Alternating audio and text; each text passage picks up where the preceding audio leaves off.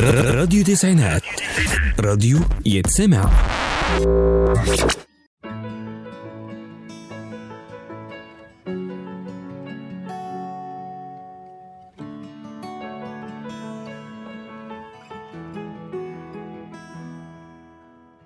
أنا نجوان قط من ساعة ما وعيت على الدنيا وبدأت أفهم وبقى عندي شغف بالمعرفة.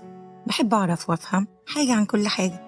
ولأني دايما بحب المشاركة وأفيد اللي حواليا وأستفيد من خبراتهم الحلوة قررت إننا نتشارك المعرفة نتكلم ونتعلم ونحكي سوا في برنامجنا خمسة في لفة برنامج إذاعي ثقافي هادف على راديو التسعينات.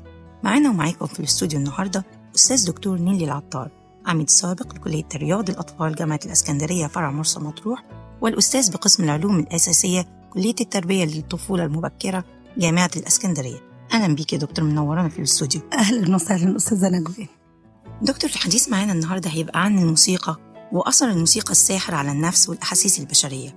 بيقال من الدراسات الحديثة إن هي وسيلة تربوية اجتماعية ذات دور ملموس في تنمية الحس وخاصة لدى أطفالنا الحلوين. السؤال يا دكتور هنا لحضرتك.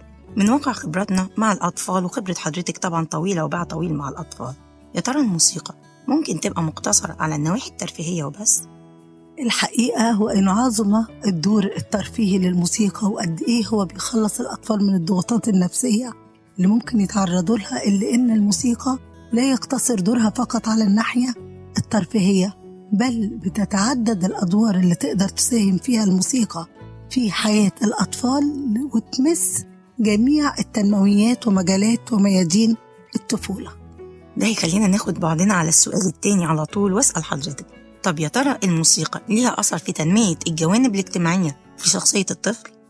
الحقيقة أستاذة نجوان إن الموسيقى لها أثر إيجابي كبير جدا جدا في تكوين الشخصية الاجتماعية الناجحة للأطفال آه، بدءا من ممارسة الأنشطة اللي بتخلص بعض الأطفال من المشكلات الاجتماعية زي الخجل أو الانطواء أو المشكلات النفسية زي القلق أو الاكتئاب طبعا ممارسة الطفل الأنشطة دي بتخليه يندمج مع رفاقه وبتكسبه العديد من المهارات الاجتماعية والقيم الاجتماعية الأخرى زي التعاون الطاعة للقائد بتاع الفريق الموسيقى الالتزام النظام احترام الآخر والكثير من القيم المرتبطة بالإتيكيت زي الاحترام وقبول الرأي الآخر في أي مجال من مجالات الأنشطة زي القصص الموسيقية أو الألعاب الحركية الموسيقية أو الأغاني.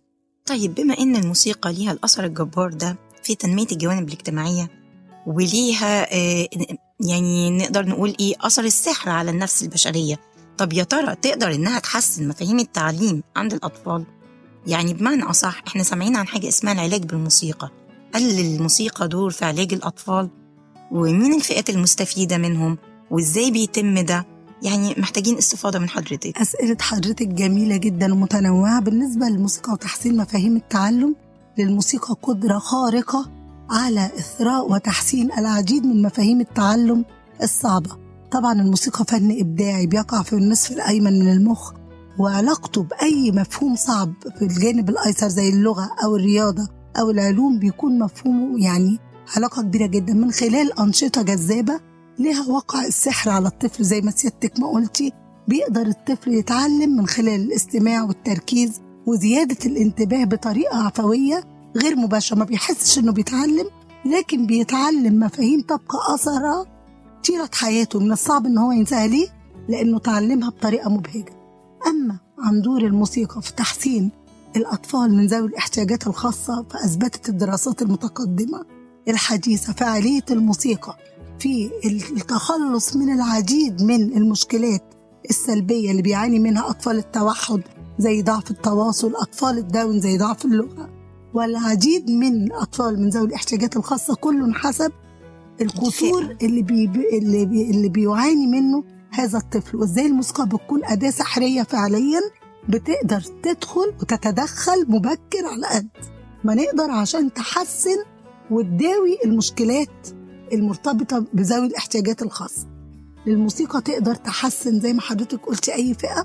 جميع الفئات اللي ممكن آه، يتعرض لها الأطفال لمشكلات أو لقصور بس الشطارة إن المعالج بالموسيقى يكون فاهم يعني إيه هي الموسيقى كويس إيه الأنواع اللي ممكن يتدخل بيها بالإضافة إنه يتعرف على القصور اللي بيعاني منه الشخص أو الطفل من ذوي الاحتياجات الخاصة.